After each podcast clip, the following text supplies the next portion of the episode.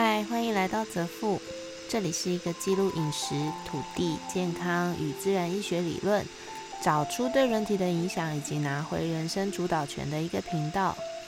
生物账务是我在执行一个功能有与相关健康理论，对于女性乳癌或是囊肿等类症状的实测记录。如果你没有相关的疑问，可以收听我其他的主题。今天要讲的是生无账务第一百零五天，跟神明把干净。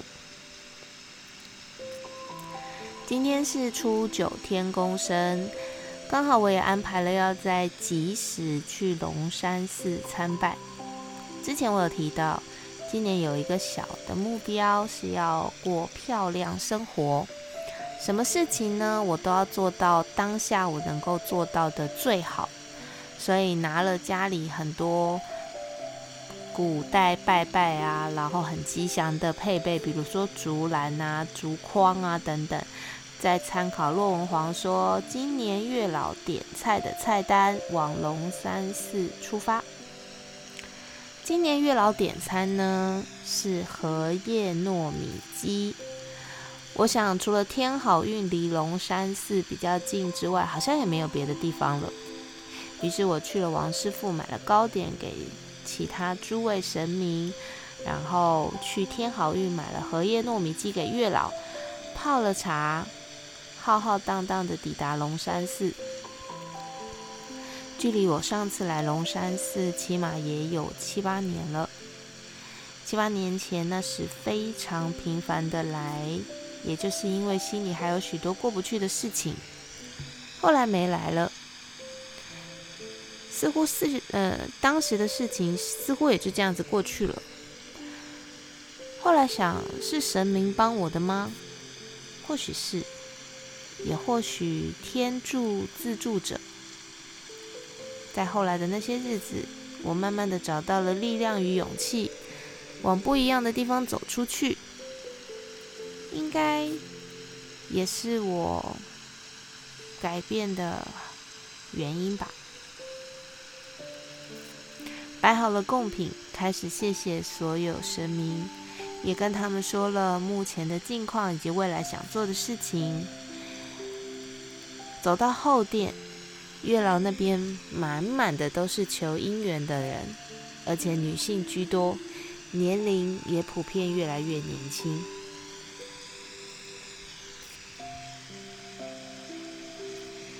跟月老讲完话之后，在等待的时光里，远远的看着那些虔诚的女孩，仿佛看到了曾经的自己，那个不论如何都要问到底，问到佛也发火的自己。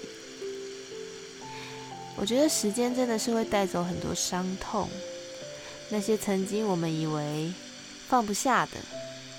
其实终究也不过就只是书本里的一页。当时那个怎么也不愿翻页翻页的自己，不知道什么时候风那么一吹，啪啪啪啪啪的就进入了人生的下一段篇章。七八年前那个时候的我，可以说是我人生的谷底。在那个时候，我遇到了人生当中的白马王子。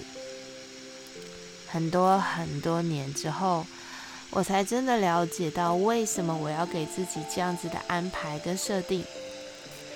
有空再来记录这个故事，让大家从我的故事里面听完之后，你就会发现你的世界突然就不再黑暗了。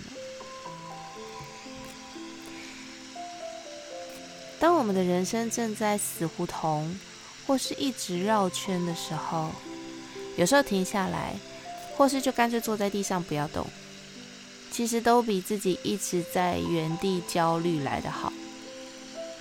因为那时候你才有机会看清自己的情绪到底在为什么事情痛苦，从而停下面对跟解决。看着这些女孩。然后少许男孩的背影，心里不由得都会同时想要跟月老祈求，也让他们能够找到出口，今天很用心的准备贡品哦，然后让很多人对于我的贡品赞叹连连。我觉得有求于神明，自然也要让他们感觉到赏心悦目，然后投其所好，感受到信徒我本人的诚意，对吧？我是按照洛文皇的神明点餐系列来做前置的准备，然后参考另外一个 YouTuber 叫做流氓。他的十大新年必拜庙宇来做参考，当然还有自己身边一些有就是通灵能力的朋友，他们都有说过，龙山寺的月老跟霞海城隍城隍庙的月老都是有令牌的。好像听我记得，好像龙山寺的圣母也是有令牌的，也就是说，他们都是当值的神明。假设信徒去跟他们祈求，只要他们愿意，或是他们允诺，成功的几率都比较高。这些也都仅供大家参考啦。不过我真的在拜完月老之后呢，呃，心里面的感觉有更踏实、更笃定了一点。希望这一篇给大家一些依据。然后，如果今年你也想要跟神明保干净，不管各式各样的神明，你都可以先去听听这两个人对于呃神明这一系列参拜的影片，然后再决定自己要往哪里出发祈福。祝大家都能心想事成每一天。今天先这样喽，拜拜。